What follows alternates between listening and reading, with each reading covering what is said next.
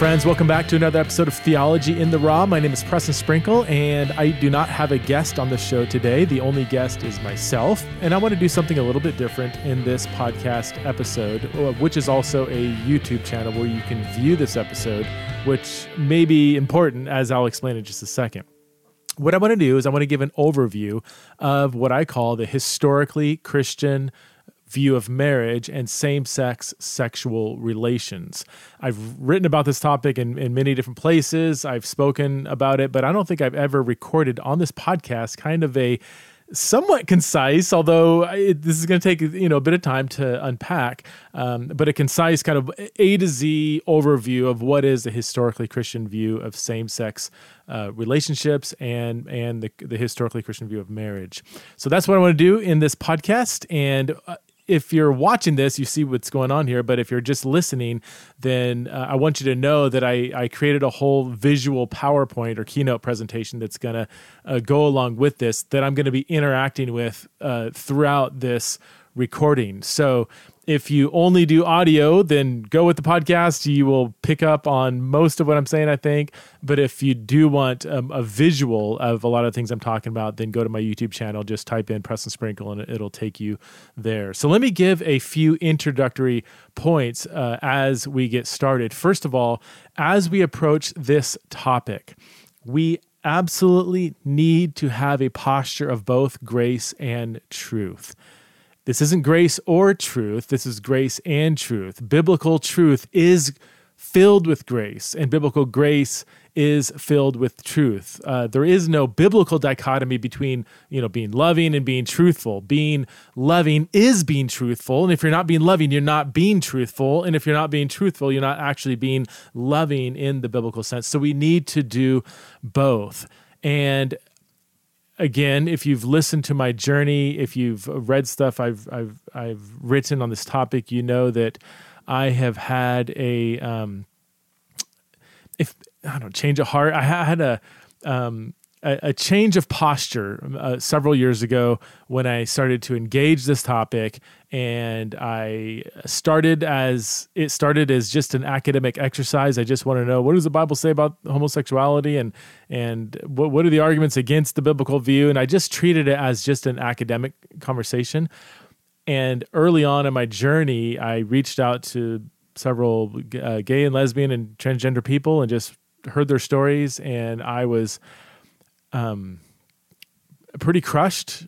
I was my eyes were opened, and I uh, I'll I'll never be the same. I, I, encountered many many people who all said basically, uh, well, they said lots of different things, but one of the main consistent threads woven throughout all these stories was I've never met a Christian who was kind to me.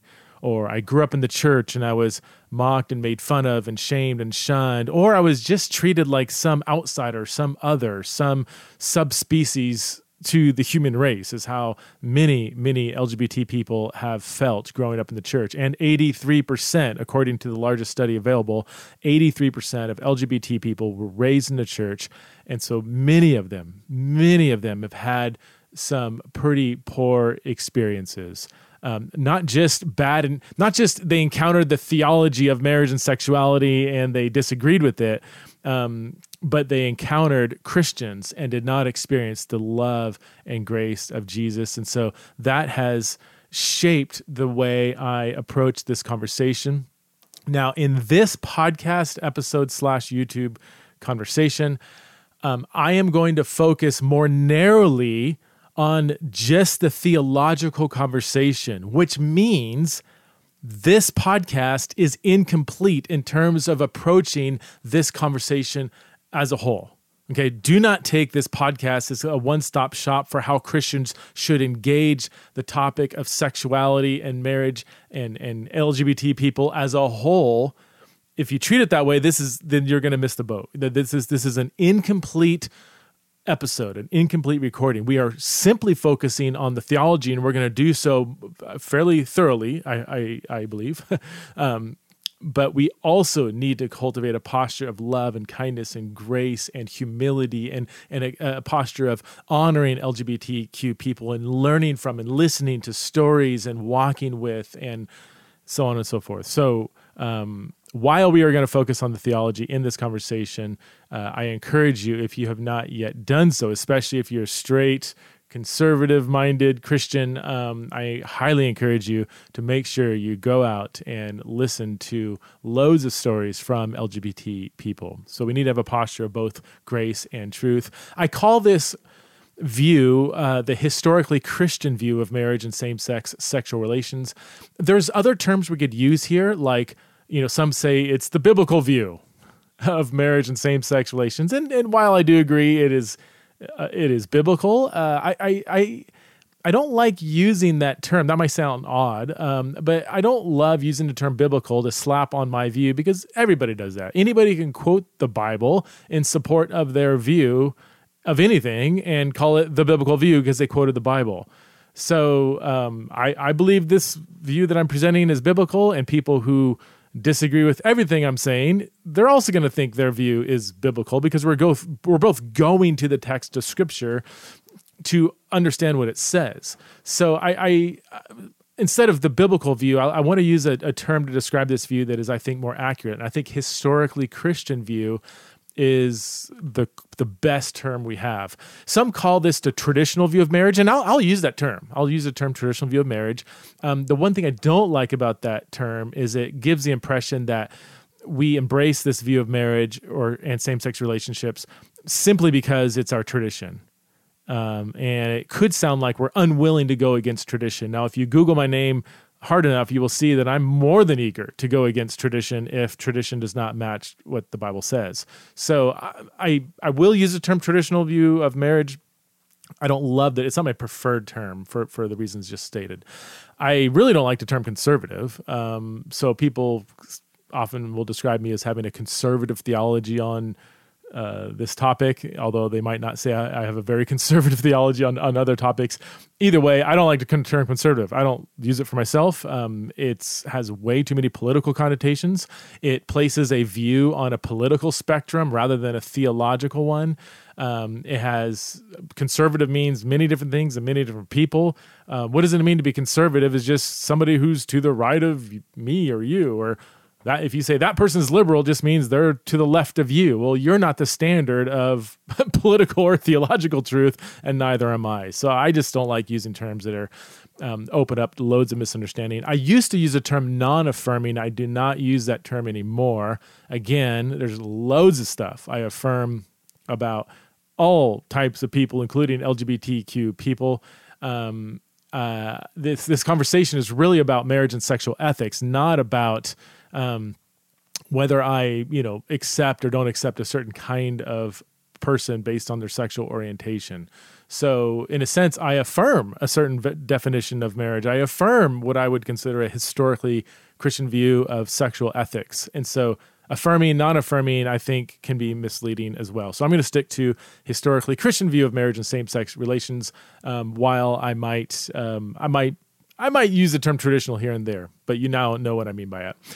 I also want to make clear that the the focus of this topic, both as I present it and how I think it should be um, uh, considered, just as people discuss this conversation, we are talking about the meaning of marriage and sexual ethics. We are not, oops, we are not talking about whether gay people should be accepted into the church.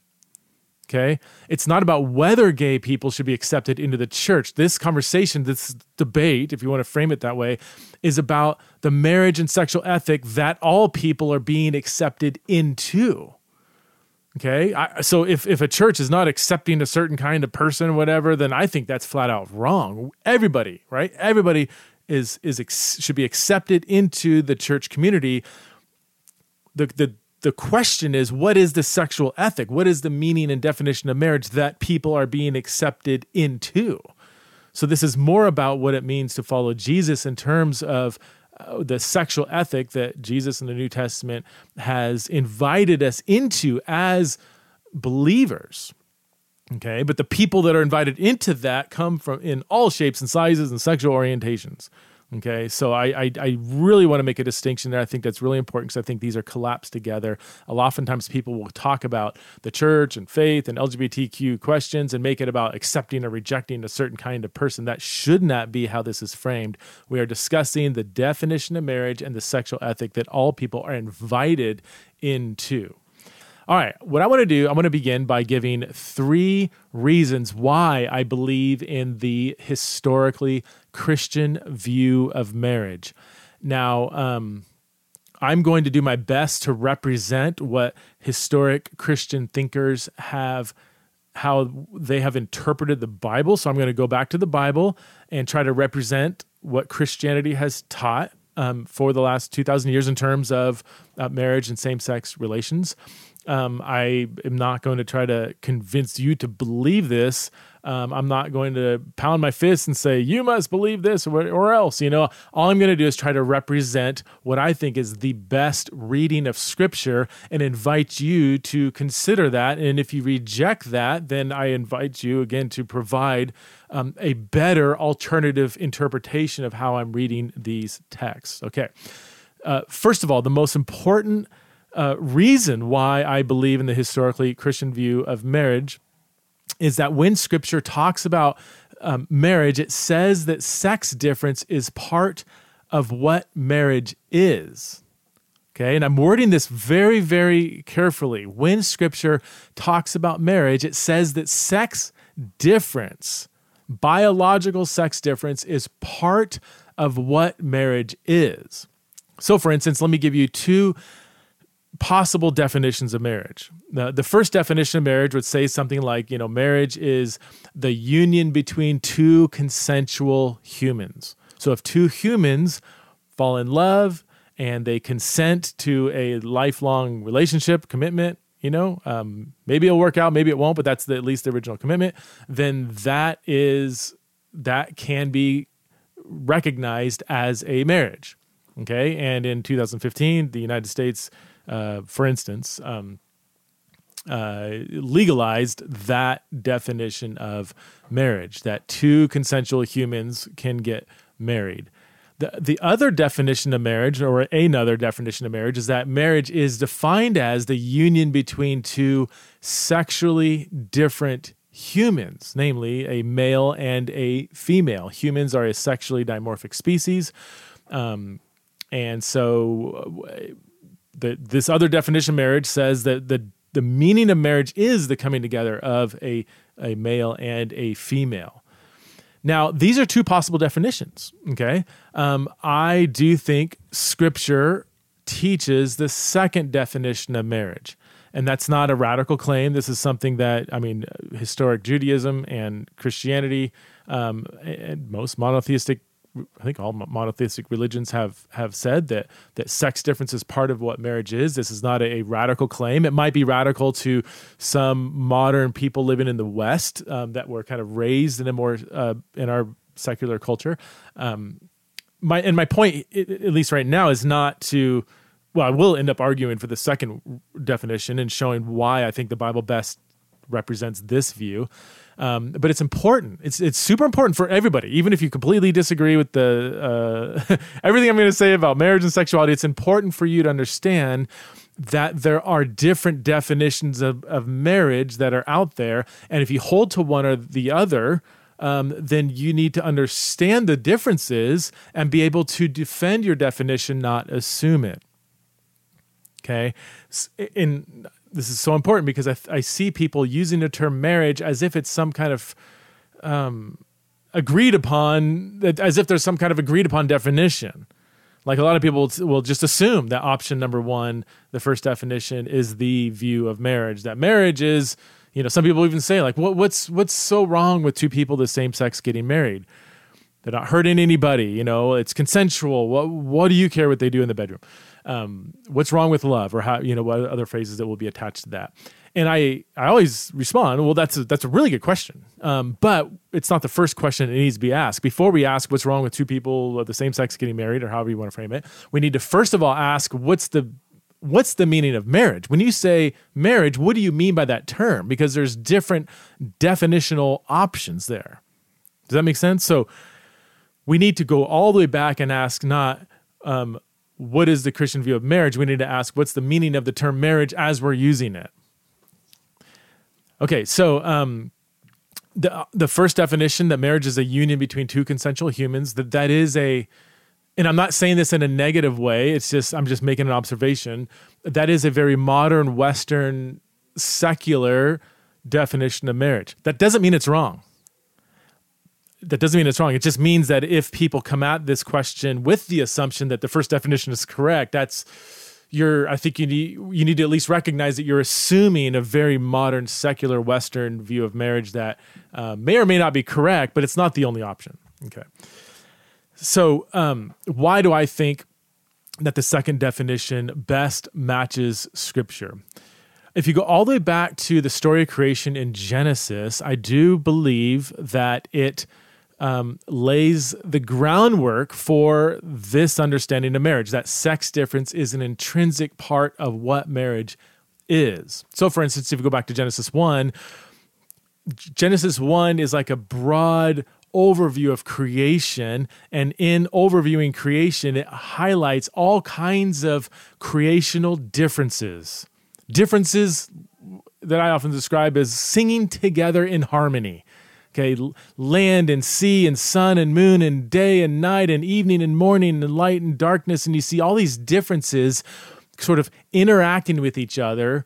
And, and rather than representing chaos, as in other creation accounts, in Genesis 1, these differences are singing together in harmony and are being ordered um, by the sovereign God who will be called Yahweh in Genesis chapter 2. At the climax of this beautiful array of differences singing together in harmony is the creation of humanity as male and female. In the climactic section in Genesis 1, humanity represents and, in, and, and interacts with these creational differences. Male and female, they're different, but they're also fully equal to each other, and they both bear God's image as the pinnacle of God's creational differences. Okay, and this is all woven into the fabric of what Genesis 1 is saying. And again, not, nothing I'm saying so far is really that disputed. This is more of an observation than, than an argument. Okay, so male and female uh, participates in creational differences. In Genesis 2, we also see male and female, these sex differences coming together in a one flesh union that we call uh, marriage. Marriage. Marriage. Um, in Genesis 2, uh, 24 and 25, or Genesis 2, 23 and 24, which we'll look at in just a second. Okay, so sex differences are woven into the fabric of creation, and marriage comes at the end of Genesis 2 as one way in which these sex differences interact with each other. I love how N.T. Wright puts it. Um, he says, uh, the coming together of male plus female is itself a signpost pointing to that great complementarity of God's whole creation of heaven and earth belonging together. Uh, that comes from N.T. Wright. He wrote an essay on marriage. Um, I think it's called The uh, Meaning of Marriage. You can Google it. It's a great essay. And I think N.T. Wright captures this point perfectly. And he goes on in that article to talk about how this understanding of marriage, as it relates to creation, is a major thread throughout the entire biblical storyline. Okay, you see it all throughout the Old Testament, New Testament, Ephesians 5, um, book of Revelation. It comes at the very end where you see again the marriage metaphor being used of sort of heaven and earth coming together again at the end of the biblical story. So one thing to point out here is that when we are talking about marriage and same sex relations, we are not just talking about a small handful of verses in Leviticus or Romans 1 or some Greek word in Corinthians that nobody knows how to translate, is how you know some people will frame it. Or we're not, you know, this isn't just about six so called clobber passages. Like this conversation, um, once you understand it through the lens of marriage, it actually is a significant part of the biblical storyline Okay, uh, when so number one, when Scripture talks about marriage, it says that sex difference is part of what marriage is. Let, us dig just a little bit deeper here into Genesis two, and again, um, it would help if you had the visual. I'm going to put some text up on here. Um, I want to start with Genesis two eighteen and two twenty with this word that's sometimes translated as um, well helpmate or suitable partner. Um, I have here uh, suitable helper is another translation. And I actually don't like this translation, suitable helper. This is, if you remember the context, it's describing Eve in relation to Adam. Adam has been created, and now God has just created Eve because um, Adam was without a suitable helper. Um, and and just this isn't really directly related to our topic, but the word helper or helpmate, it translates a Hebrew word that's often used of God intervening to quote unquote help Israel, oftentimes through military intervention. So this isn't my point is it's not a de, it's not a term that's demeaning towards women even though the English term helper could possibly be taken that way. The Hebrew word for helper is actually a, a, a profoundly honor honoring term and powerful term.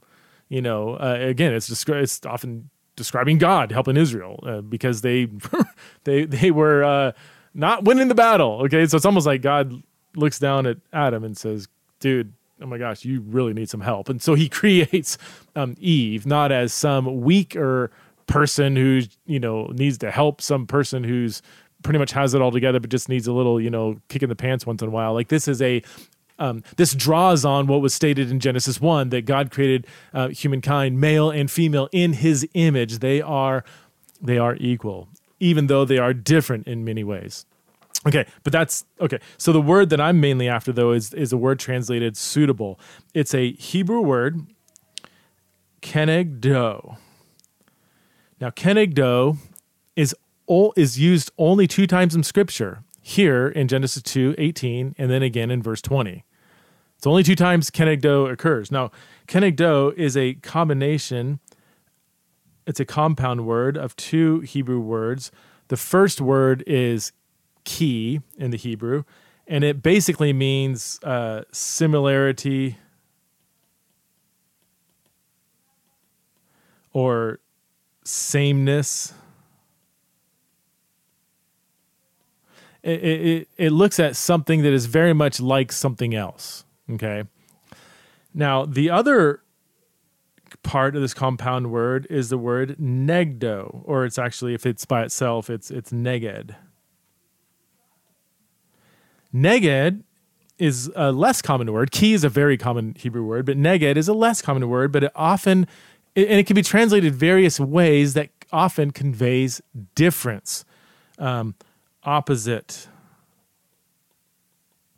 difference, Sometimes the two people are standing opposite each other. They're it's they're described as being neged each other. So here's what's interesting. In the original creation account, when Eve is created from the side of Adam, not from his rib, that's not a good translation. It's from Adam's side, which is an image being portrayed. I don't take this to be literal. Um, but more, you know, conveying more theological meaning that Eve is created not from Adam's head. She's not superior from Adam, not his feet. She's not subservient to Adam, but from his side. And the word side is often trans. It's, it's the Hebrew word often translates um, the side of a sacred piece of architecture, like the tabernacle, is is often the side of the tabernacle is the same Hebrew word used to describe here. So Eve is created as a sacred equal to Adam. And she is like Adam in that she is human. She's key. But she's also different than Adam. She's neged. So that's this this this word is almost created for this moment to describe Eve's full equality to Adam and yet some sort of difference that she possesses uh, from Adam. Okay? So we know that her common her key, her similarity is that she's a fellow human. Remember, you know, the context Adam was looking around at all the animals and it says there was not found a suitable helper for him. You know, Adam's looking at all the animals and thinking, this isn't going to work. Um, so God creates Eve, who is like Adam. She's human. So she's like Adam in that she's human, but she's different from Adam in that she is. She's what? Um, however, you finish that sentence has, I think, some theological significance. What is the difference that Eve brings to the table according to what's being highlighted in Genesis 2? Is it her, um, you know, some say, well, maybe it's her personality. Maybe he's like type A and she's a little more introverted, or maybe she's smaller than him or physically just a little weaker. And all these are possibilities. Um, uh, or another possibility is that the difference being highlighted here is that she is a female rather than a male. And that would make, I think, most sense of Genesis 2. And Genesis 1 is clearly highlighting biological sex differences when it says that male and female, he created them. And the next command is a command to procreate, which demands biological sex difference. So we do have contextual evidence um, that it is her biological sex that is the difference being highlighted here that's being captured by this unique Hebrew word kenegdo. Now, some of you are thinking, well, of course that's the difference. And and I I, I do think this is rather clear in the text of scripture, but I have talked to several people, many people who say, I hear everything you're saying, Preston. I just don't see it. I don't see that this is highlighting biological sex difference. So I, I can't, again, it's up to you. You have to um, I don't want to say come up with your own interpretation, but I can't like force feed this interpretation upon you. I'm just trying to help you understand where this interpretation comes from. Okay, so that's Kenegdo in Genesis 2:18 and 2:20. At the end of Genesis 2, we see sex difference being built into the very meaning of marriage. Now, there's an interesting, well, it's not, some people don't think it's interesting, but um, at the beginning of 224 224 genesis 224 is the main marriage statement in all of scripture. For this reason man shall leave his father and mother be joined to his life and the two will become one flesh. There's very i mean everything's disputed. But there's minimal dispute that this is a significant marriage statement for the rest of the bible and for judeo-christian tradition okay? Um, that that man shall leave his father and mother, mother be joined to his life, and the two will shall become one flesh. Um, that what the Bible says is a one flesh union here is what um uh no, I can't really highlight it. Uh, when they become one flesh, that statement "one flesh" is what we now call marriage. Okay.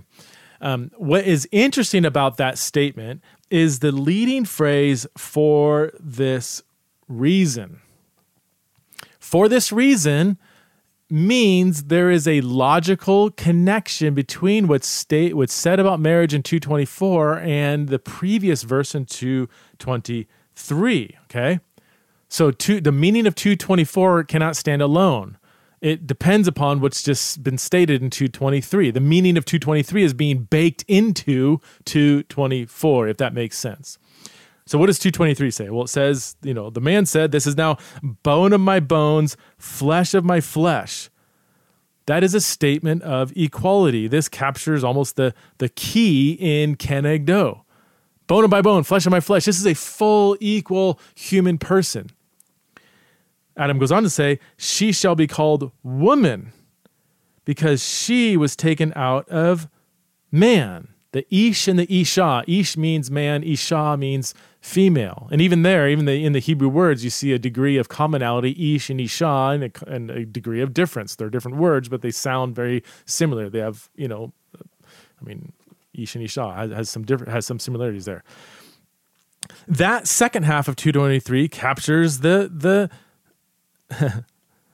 the nakedness, not nakedness, but the the the neged aspect of kenegdo, the difference. She's equal to me. She's also different than me in that she is a woman, and Isha taken out of Ish. For this reason, equality, difference. For this reason, a man shall leave his father and mother, be joined to his wife, and they shall become one flesh. I would suggest that the they here that become one flesh is not simply two consensual humans, but according to the blueprint of Genesis 1 and 2, from everything I've been saying, that the they is precisely two sexually different persons. Let me give further evidence for this by going to the New Testament, because some people say, well, that's Genesis, that's Old Testament, we've moved beyond that. That's why I think it's important to go to Matthew 19 and parallel passages where Jesus quotes from both Genesis 1 and 2 in a, in a context where he's laying down his understanding of marriage. He says, Matthew 19, 4 to 5, at the beginning, the at the beginning, the Creator made them male and female. And here he's quoting from Genesis 1:27, which is a, the most explicit statement about sex difference. What's fascinating, well, sorry, let me just keep going here. Um, Jesus goes on to say, For this reason, a man shall leave his father and mother, be joined to his wife, and the two will become one flesh. There's a few observations I want to make here. Number one, Jesus splices together Genesis 2:24 and Genesis 1:27. What's interesting is that he keeps the opening phrase of 224 for this reason, which was important for the syntactical relationship in the original context of 224. It connected 224 with 223 in the original context. Here, he keeps that syntactical connector only now he brings in genesis 127 an even more explicit statement about sex difference because some of you might say 223 yeah i see what you're saying but it's not that explicit i'm like okay i, I you know I, I can see where somebody wouldn't see it as clearly there but genesis 227 or 127 that's the whole point is sex difference so here jesus brings in two, 127 to replace 223 if you will um, an even more explicit statement about sex difference and then says, for this reason, uh, man shall leave his father and mother to be joined to his wife. And the two, which two? Two consensual humans or the male and female of the previous verse? I would suggest that syntactically and logically and just exegetically, the two that become one flesh, according to Jesus' statement here, is precisely two sexually different persons, a male and female, because he I mean, went out of his way to bring in this text. Now, I think he is one of the main motivations for him in bringing in 127 is the duality spoken of here. Because if you remember the context, he's he's addressing what might be called serial non-monogamy. Uh, there's different phrases you can use. You know, the woman who had all these husbands, and which you know husband will she have in the um, in the new creation? Is that how it goes? I forget.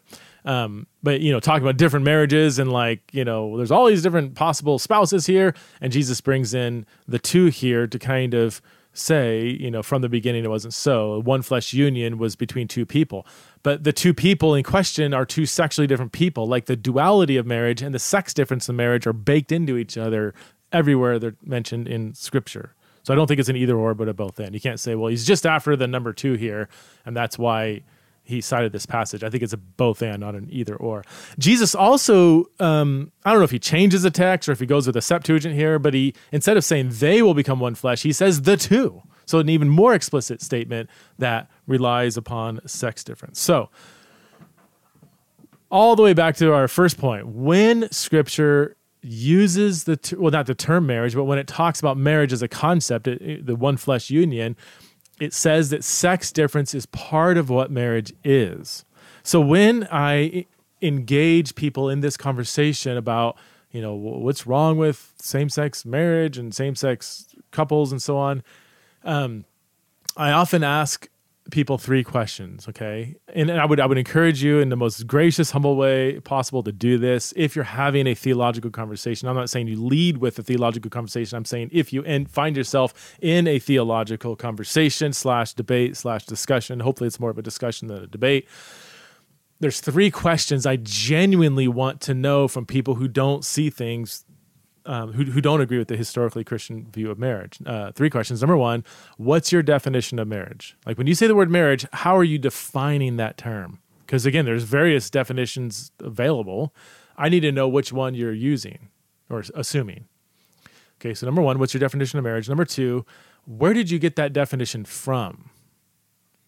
Because if somebody says, well, that's just what marriage means, I'm like, well, according to certain definitions, I just need to know if you have an understanding of the origin of your definition. I have an origin of, I understand the origin of my definition. It comes from Judeo Christian marriage and sexual ethics as rooted in the Hebrew Old Testament and the Christian New Testament, what we call scripture. And I, I can show you where I'm getting that definition from.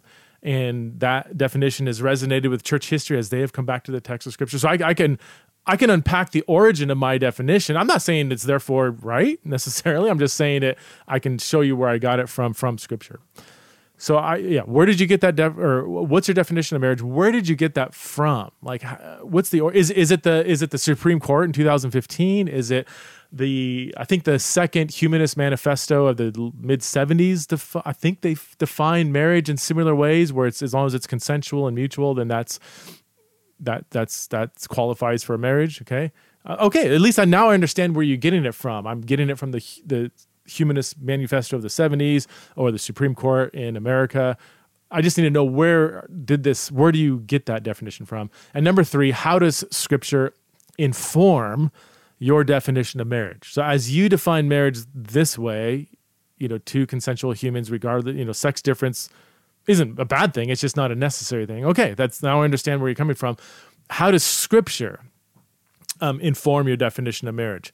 Do you need Scripture to support your definition of marriage? Or I know I have some friends who are affirming and Christian um, would say, "Well, I think Scripture is almost irrelevant for understanding modern views of marriage because Scripture is an ancient document, so I don't need." To i'm like, okay, that that's all. I'm. I just needed to know that ahead of time so that as we go to scripture as a source of authority, we might be missing each other here. Okay.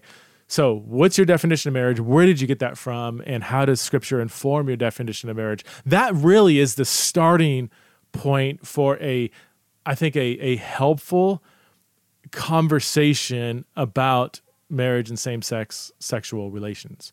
If people don't um, lay out the kind of their kind of fundam- fundamental understanding of marriage, I just feel like the conversation just it's just it, it's it begins with like two feet in midair, um, and it, I don't think it's it's often a very helpful conversation at that point. Okay, so that's just by one reason for um, uh, believing in the historically Christian view of marriage. What's my second reason? My second reason is this: when Scripture talks about same-sex sexual relations, it always prohibits them, and I'm listing here a few passages uh, which you may be familiar with uh, Leviticus 18:22, 2013. Uh, so, sorry, let me say that slower. Leviticus 18:22 and Leviticus 20:13, Romans 1, 26 to 27, 1 Corinthians 6, 9 to 10, and 1 Timothy 1, 9 to 10. These passages um, are ones that directly mention same sex sexual relations. And in every single case, when same sex sexual relations are mentioned, they are always prohibited. Now I know I can hear you. I can hear you screaming at your iPhone and your podcast app saying, Yes, but that's not what these verses mean. They're not referring to adult, modern, consensual, loving, same sex relationships. They're referring to abusive relationships. They're referring to, you know, slaves raping their, um, sorry, masters raping their slaves, or they're referring to pederasty, you know, older men on younger boys, or, or sexual exploitation. Is I'm summarizing how some people understand these passages. Um, we're going to get to that in, in a second. I'm going to re- address a lot of these concerns in just a second. Um, but I want to point out that my even if you hold that view of these passages, this second point of mine still stands. Um, I, m- almost every affirming person that I know would still agree with this statement as it stands. So I'm not saying I'm not. This is just an observation, not an argument yet. Okay, when Scripture does mention some kind of same-sex sexual relation, it's always a negative description. It's always prohibited. Even if you think it's only talking about a certain kind of non-consensual same-sex relationship, when Scripture does mention same-sex sexual relations, it always prohibits them. Um, there's other passages we can bring in here, which I don't think are as helpful. Um, the Sodom Gomorrah story, the parallel passage in Judges uh, 19. Um, we just we don't have like some positive example of a same-sex sexual relationship in Scripture. Um, why is this important? It's important because when it comes to other ethical questions or even theological questions in Scripture, we don't find this kind of uniformity. Um, let me give you several examples here. I mean, if you look at the question of, for instance, divorce, when Scripture addresses divorce, is it always in the negative? Does Scripture always say, don't get divorced? No, there's actually some various tensions in Scripture on the question of divorce. Uh, Deuteronomy 24 seems pretty lenient on divorce. Ezra chapters 9 and 10 actually commands divorce, which is I don't know what to do with that. Um, it's kind of a unique situation, but no one reads Ezra anyway, so no one really knows about that passage. But Ezra, Ezra nine has a different view of divorce, and Malachi two, depending on the Hebrew translation, the Hebrew text you're going off of there, could say God hates divorce. And then you get to the New Testament, and Jesus says, "Don't get divorced," and he comes down really hard on that. But then he says, "Except for sexual immorality," and there's some confusion or debate about what that means. And Paul adds his two cents in First Corinthians seven. So, so there's tensions in Scripture on other ethical questions. What, what about women in ministry? I, I don't like that phrasing, but like women teaching in a local church, or women pastoring, or women being elders. Now, look, I, I, I don't even care what view you hold whatever view you hold, you have to admit that the other view, that wrong, nasty, horrible view that you disagree with, that other view does have a verse or two to support it. You have to admit that, okay? That, that's why this is such a debate in evangelicalism, because there's some texts say this, other texts say something different. So First Timothy 2, man, if you were on a desert island and a bottle floated up on the shore. And all that was in that bottle was a snippet of 1 Timothy 2, then you would be hardcore complementarian of the John Piper sort. You just would, right? If that's all you had, then you would be complementarian.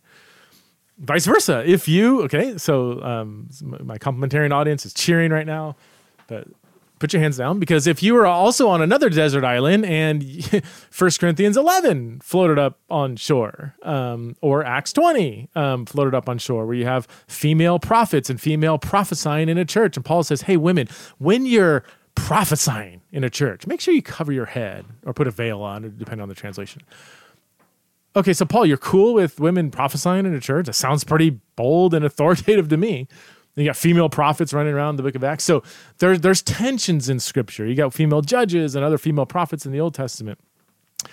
There's tensions in scripture with various ethical questions. What about, you know, even theological questions like election? Did you choose God or did he choose you?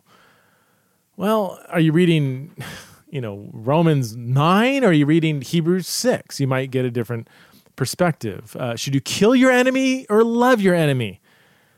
Well, if, again, if you did your devotions in the book of Joshua, you might have a certain view, and if you did your another person did their devotions in the Sermon on the Mount, you might have a different view than what the person has when they read the book of Joshua, and on and on it goes. Infant, infant baptism, adult baptism, and so on.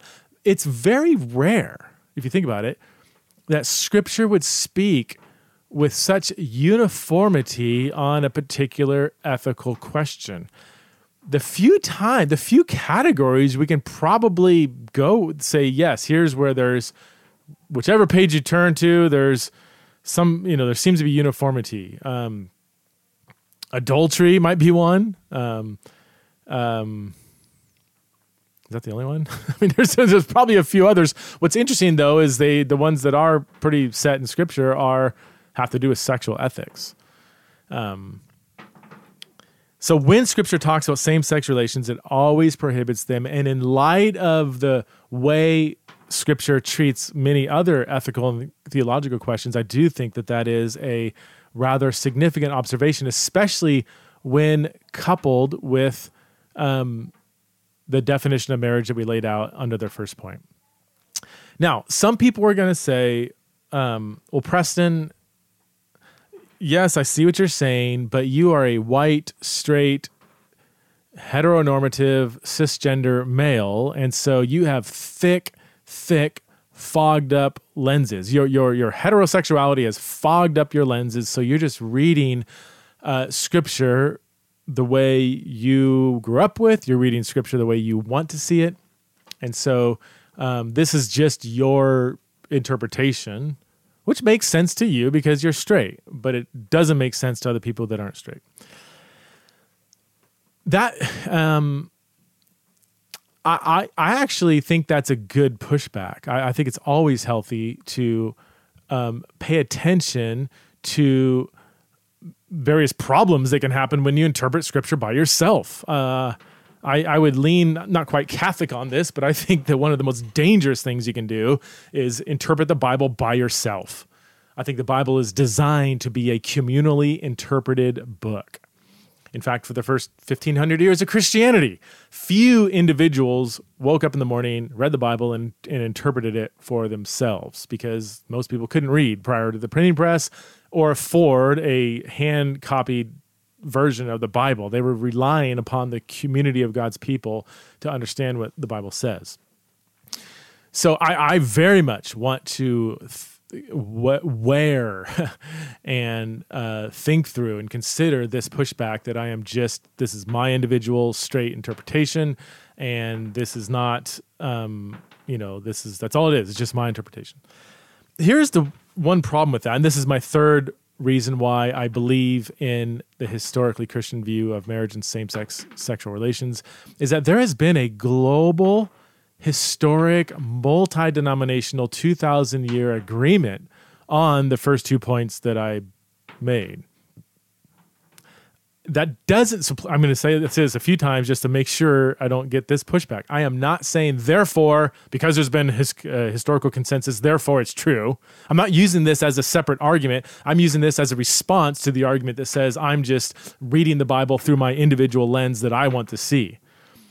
Because yeah i think one of the most healthy things uh, you can do is to consult people of different denominations, consult people of different eras in church history, consult people of different ethnicities, consult people of different sexes, like look at female and male interpreters of the Bible. Um, it, the thing is, when we do this, the more global, the more historic, historic, the more multi-ethnic, the more multi-denominational we get. All this does is show that this is not simply my individual white interpretation of scripture. I mean, and you can cast the net really broadly. Uh, you can look at Protestants, Catholics, Greek Orthodox, Russian Orthodox, Syrian Orthodox, Coptic Christians living in Egypt. You can look at Christians in, in Africa, in Latin America, Asia, wherever Christianity has existed. On that note, I mean, it's um, it is interesting to to acknowledge that the the affirming view, the view that uh, has a sexual marriage ethic that says that marriage isn't that sex difference isn't part of what marriage is that same sex relationships uh, could be considered as marriages. That that view is is um, was born out of a, a more western modern largely white educated context. And there there has been several um, voices in these other parts of the world uh, black Christian leaders in particular who have raised this concern. You know, I've heard people say, um, you know, we we've been colonized by the West before. We've been colonized by white people before. Um, we don't need to be colonized. We don't need to be theologically colonized once again by this Western kind of white progressive sexual ethic. We're we're okay now. We we can do this. We can take it from here.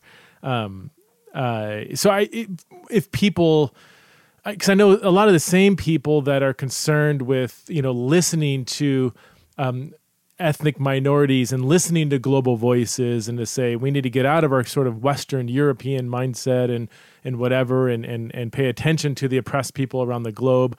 Oftentimes that is with certain qualifications. Like we will want to listen to those voices unless they disagree with a Western sexual ethic. And I, I do, I don't know, want to point out at least the potential inconsistency uh, with that. Do we really want to listen to and learn from um, global voices uh, when it comes to things like marriage and same sex relationships.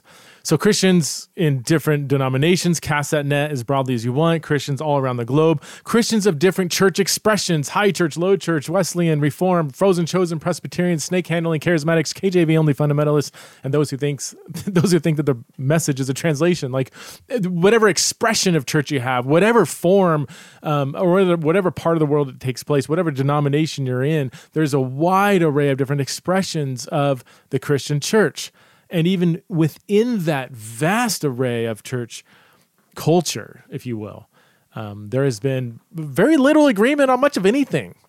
Um, but they have agreed with the first two points that I uh, made before. Um, and I mean, if you put some of these people in a room together, like snake handling charismatics or KJV only fundamentalists, like they're not, somebody's not going to leave that room alive because people are going to be bitten by snakes and um, you know, the the charismatics are going to tell the KJV only fundies that well, you don't believe this is a thing anyway, and you don't think I could heal you because you don't believe in healing, so go deal with it yourself. And then the message readers are off in the corner smoking pot, and I mean, it's, if somebody walked into this room with, with if you just took a sampling of the global church and put them in a room together, you would think that this is a religious convention, not a Christian convention because it just seems so different. The Christian church is incredibly diverse. We can't even agree on what books belong in the Bible, which makes it all the more remarkable that there has been a historic global multi-denominational multi-ethnic 2000 year agreement on the basic question of marriage and same-sex relationships again i'm going to say one more time I am not saying, therefore, it's true. What I am saying is, therefore, you can't really say that this is just your individual white male perspective. Um, this is just you reading into the text as some individual which you want to see there. While that's theoretically possible, it's extremely unlikely given the uniformity that there has been in agreeing in agreement on this uh, on the questions at hand. And, and again, I'm not saying this, using this as a standalone argument.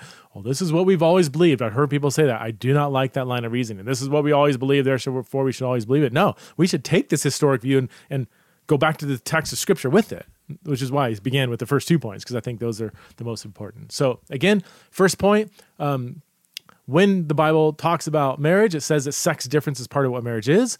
When the Bible directly mentions same sex sexual relations, they are always uh, prohibited or spoken in negative terms. Um, and thirdly, there has been a widespread global, historic, multi ethnic, multi denominational uh, agreement on those first two points. There's a lot more I could say to ex- uh, unpack this. Um, uh, this view, but that should keep us in, uh, busy for a, a, bit. But I'm sure um, some of you at least have loads of pushbacks. Um, you know, for instance, Yes, but the, the same sex prohibitions in the Bible aren't addressing consensual adult relationships, some will say. Or wait, what, if God created people to be gay, why would he say it's not okay to act on it? Um, or, you know, um, uh, well, d- doesn't the Bible uh, change perspectives from Old to New Testament? I mean, look what Jesus Jesus did with the Sabbath command, or look at what God did with the Gentiles. We now accept Gentiles. Or some people say, wait a minute, I just heard that the word homosexual was, uh, wasn't even in the original Bible, and therefore this whole thing has been a trans translation mishap. Those are all great, great questions. Um, and uh, we will address all of those and more in the next Theology in the, Raw, in the Raw episode, where I'm going to address the main affirming pushbacks to the historically Christian view of marriage and sexuality. Until then, thank you for listening to Theology in the Raw.